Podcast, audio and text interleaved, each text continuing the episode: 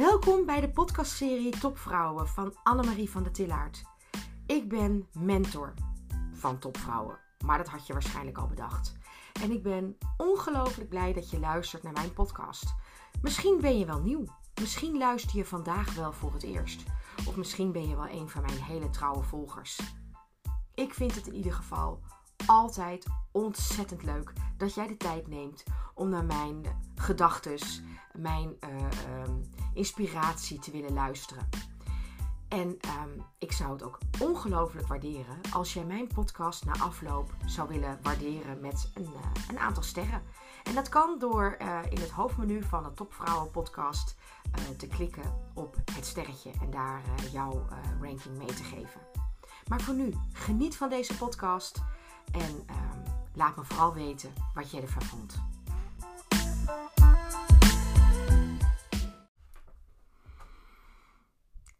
Gisteren was het 1 september. Een dag waar ik heel lang naar had uitgekeken. Want gisteren startte namelijk um, mijn 100 dagen programma.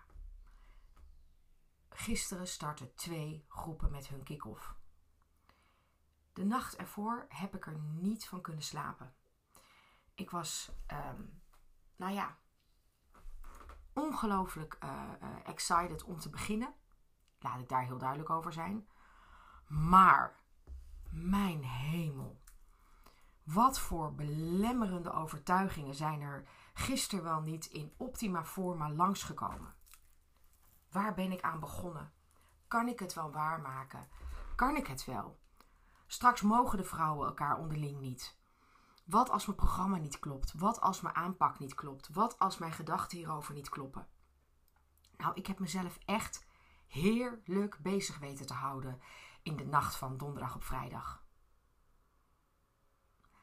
Dat is precies een van de dingen die ik in het 100 dagen programma ook aanpak.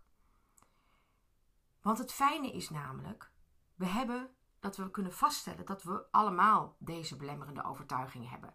De meest zelfverzekerde en de meest onzekere persoon heeft hier gewoon last van. Maar het gaat er uiteindelijk om: wat doe je ermee? Hoe ga je er uiteindelijk mee om? Laat je je helemaal eh, gek maken door al die gedachten die bij je oppoppen? Of weet je het ook gewoon een plek te geven?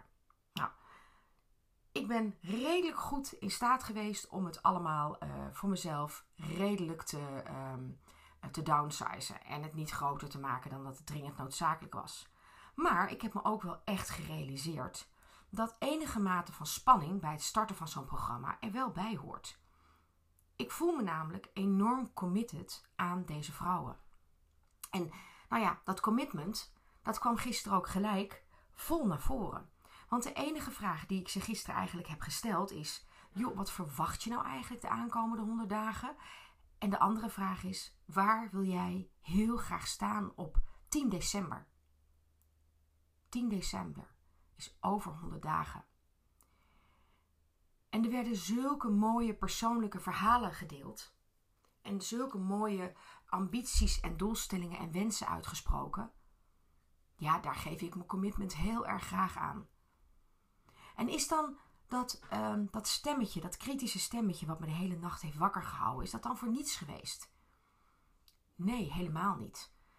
Het heeft me namelijk weer uh, eens te meer doen realiseren dat het juist soms heel goed is dat we ook um, dat kritische stemmetje hebben.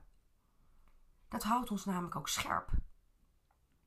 Daarom vind ik het ook zo belangrijk om juist ook aan de slag te gaan met die kritische stemmetjes die je in je hebt. Ik zeg ook wel eens tegen mijn klanten: Weet je, helemaal afscheid nemen van de kritische jij moet je vooral niet doen. Ze heeft je ook gebracht waar je vandaag de dag bent. Is waarschijnlijk een hele goede raadgever eh, voor je geweest. De vraag is alleen of je jouw kritische ik, jouw kritische stemmetjes, in je besluitvormingsprocessen moet betrekken. En daar heb ik in de afgelopen jaren afscheid van genomen. Mijn kritische Annemarie zat absoluut als voorzitter van mijn persoonlijke managementteam. Zij besliste op het laatst alles. En tegenwoordig heb ik haar gewoon een compleet andere rol gegeven. Ze stuurt niet meer in mijn bus, ze zit achterin. En vanuit mijn achteruitkijkspiegel hou ik er altijd goed in de gaten. Want als ik niet oppas, dan zie ik er alweer naar voren komen lopen om weer met haar kritische stem mij eh, van alles en nog wat aan beperkingen mee te geven. Tegenwoordig zet ik haar liever in in de rol van adviseur. Ja, en laat ik even heel eerlijk zijn. Ik was in de nacht van donderdag op vrijdag niet alert. Want ik heb haar niet naar voren zien komen en ik heb haar ook niet uitgenodigd om mij de hele donderdagnacht wakker te houden. Om mezelf eigenlijk bijna helemaal gek te maken over allerlei beperkende gedachten rondom een programma. Ja, echt, dat gebeurt mij dus ook gewoon. Hé, hey, ik ben net een mens, hè? Maar omdat ik er tegenwoordig goed mee kan omgaan, is het ook zo dat op het moment dat ze zich onaangekondigd aandient met haar kritische opmerkingen, ik haar ook weer heel goed terug achter in de bus weet te zetten. Dus toen ik gisterochtend om 10 uur um, de eerste kick-off startte en ik zag waar ik op gehoopt had, dat er gelijk verbinding ontstond tussen deze vrouwen, kon ik alleen maar denken: ja, ik ben zo blij dat ik dit heb doorgezet. Ik ben zo blij dat ik toen ik deze gedachten had, die kritische Annemarie alleen maar als een soort van adviseur heb laten meekijken om het programma nog sterker en nog beter te maken. En om tot het laatst toe nog steeds uh, wijzigingen door te voeren. Daar ben ik haar echt heel dankbaar voor. Dat zij mij daarin scherp houdt, vind ik alleen maar heel erg fijn. Maar de vraag is wel, ook voor jou, welke rol heeft bij jou je kritische um, jij? Zit zij als voorzitter en uiteindelijk met volledig mandaat in jouw MT? Of is ze adviseur die je mag inroepen als je haar nodig hebt? En die ook af en toe, hè, zoals in mijn geval, me echt wel um, uh, ongevraagd advies geeft. Welke rol speelt de kritische persoon bij jou? En in welke mate ben jij in staat om um, de kritische noten die zij kraakt te laten omzetten in belemmerende overtuigingen, waardoor je zelf niet meer uit de startblokken komt? Voor mij echt een zeer waardevol thema, omdat het samenhangt met zelfvertrouwen. En zelfvertrouwen is dus vertrouwen in jezelf. Dat is dus niet zo dat iemand je in de omgeving een mooi compliment geeft waar jij zelfvertrouwen van krijgt. Nee, daar krijg je vertrouwen van. Zelfvertrouwen is in mijn theorie iets wat uit jezelf komt. Jij vertrouwt in jou. Doordat je weet waar je goed in bent. Doordat je weet waar je sterk in bent. Doordat je weet waarin je geniaal bent. En mag dan af en toe die kritische jij om de hoek komen? Jazeker. Nogmaals, ze houdt je scherp, ze houdt je alert. En ze houdt je, nou ja, soms ook even wakker. En daar is helemaal niets mis mee. Alleen het mag niet zo zijn dat jij, doordat je niet altijd voldoende vertrouwen hebt in jezelf, dat zij de boventoon voert. En dat zij jouw besluitvormingsprocessen gewoon volledig domineert. Want dan kom je gewoon niet uit de startblokken. Dan gebeurt er niets. Als ik haar de overhand had gegeven, had ik gisteren niet met 30 topvrouwen gestart. Als ik haar echt haar, haar vrije gang had laten gaan, ja, dan was ik niet gekomen waar ik nu ben. Maar ik omarm haar wel. Want ik ben haar heel dankbaar voor de persoon die ze is in mij. En ik ben haar ook dankbaar voor het feit dat ze gewoon tot de dag van vandaag in de rol van adviseur wil zitten. Ja, en natuurlijk heeft ze dat niet um, zonder een heleboel, uh, um, hoe, zou ik het zeggen? Um, ze heeft dat niet zonder slag of stoot gedaan. Want ze vond het namelijk best heel comfortabel om in die leidinggevende positie te zitten met mandaat.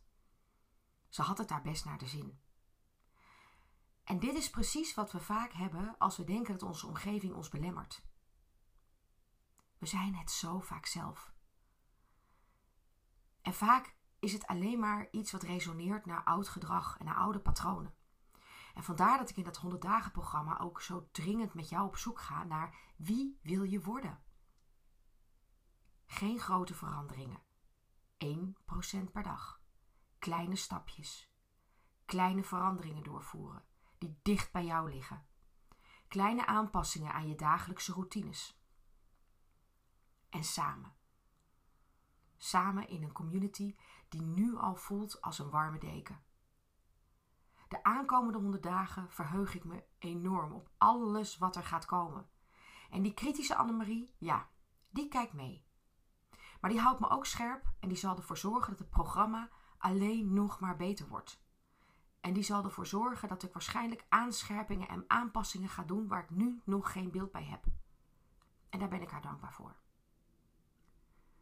Nou, denk daar van het weekend voor jezelf eens over na. Die kritische jij, welke rol mag zij spelen in jouw leven? Zowel zakelijk als privé. Welke rol heeft ze? En ben jij daar blij mee? Of wil je dat eigenlijk liever anders? Aankomende maandag kom ik met een interessant aanbod. Als je misschien op de achtergrond mee zou willen doen met het 100 dagen programma. Als je ook een beetje wil meelopen met datgene wat wij in de groep met elkaar gaan doen. Dat kan. Nou, volg me maandag. Ik zal er een, uh, een podcast over live zetten. En um, ik wens je voor nu een ongelooflijk plezierig weekend toe. Het is uh, zaterdagochtend half tien. Um, maak er een heel mooi weekend van. Geniet ervan. En um, nou, tot snel.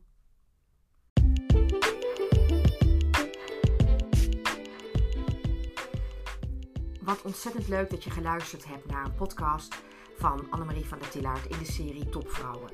Ik probeer je meerdere keren per week te inspireren. En mocht je nou geïnspireerd zijn en benieuwd of wij mogelijk ook zouden kunnen samenwerken, kijk dan eens op mijn website www.annemarievandentillaert.com of volg me op TikTok of op Instagram of op LinkedIn. En ik zou het heel erg waarderen als jij mijn podcast zou willen voorzien van een aantal sterren. Want daarmee komt mijn podcast namelijk meer in beeld, ook voor anderen. Dus als jij vindt dat mijn podcast waardevol is geweest voor jou, nou geef mij dan een paar sterren, dat een ander hem ook weer kan beluisteren. Ik dank je en ik wens je een hele fijne dag toe.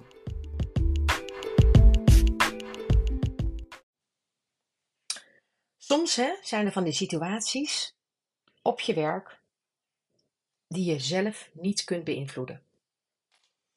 Ik sprak er recent over met een van mijn topvrouwen die in het 100 dagen programma zit.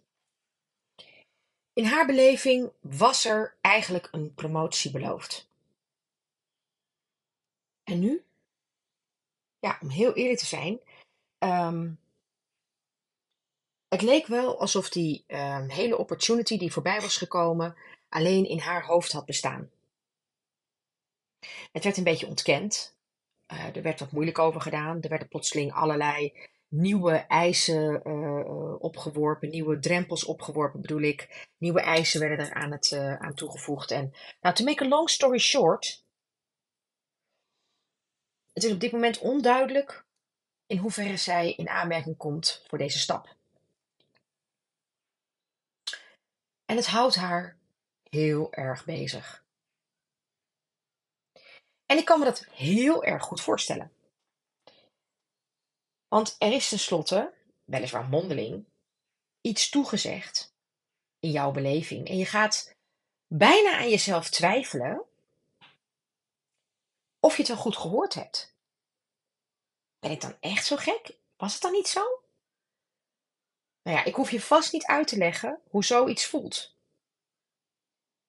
Nou, en de weken verstrijken en natuurlijk heeft ze meerdere malen het gesprek hierover gevoerd van joh, we hadden hier toch een afspraak over. Nou, en er wordt nog steeds wat vaag en ontkennend over gedaan. En um, nu zijn we in de situatie, what's next?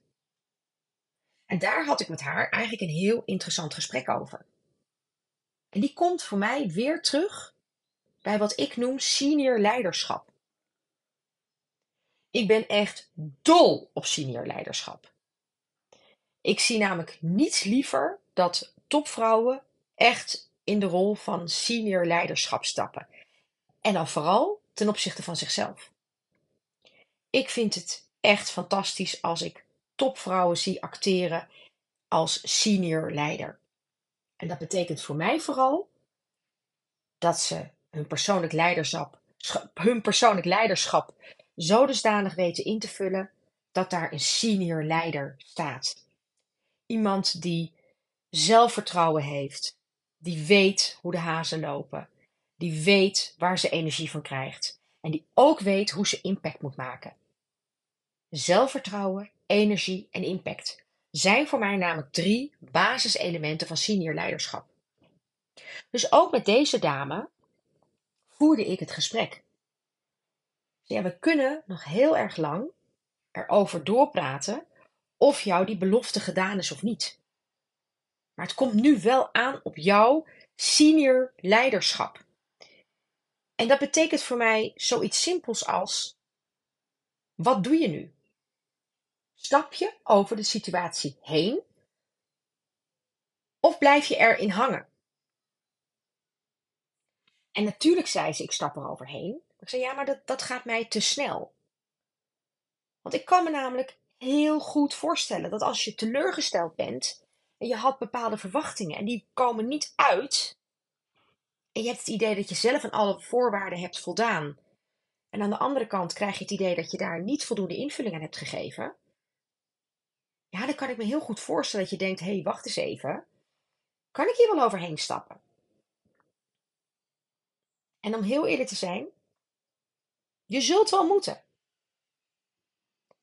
Als jij ergens verwachtingen bij hebt en die worden op, uiteindelijk niet waargemaakt, dan zul je er toch op enig moment overheen moeten stappen. En dat vind ik echt een teken van senior leiderschap. Want er overheen stappen betekent voor mij niet zoveel als dat je het dan maar accepteert allemaal. Dat, we, um, dat het allemaal maar oké is. Maar het betekent wel dat voor jou het moment is aangekomen dat je weet dat je verder moet, dat je door moet. En die is wel relevant.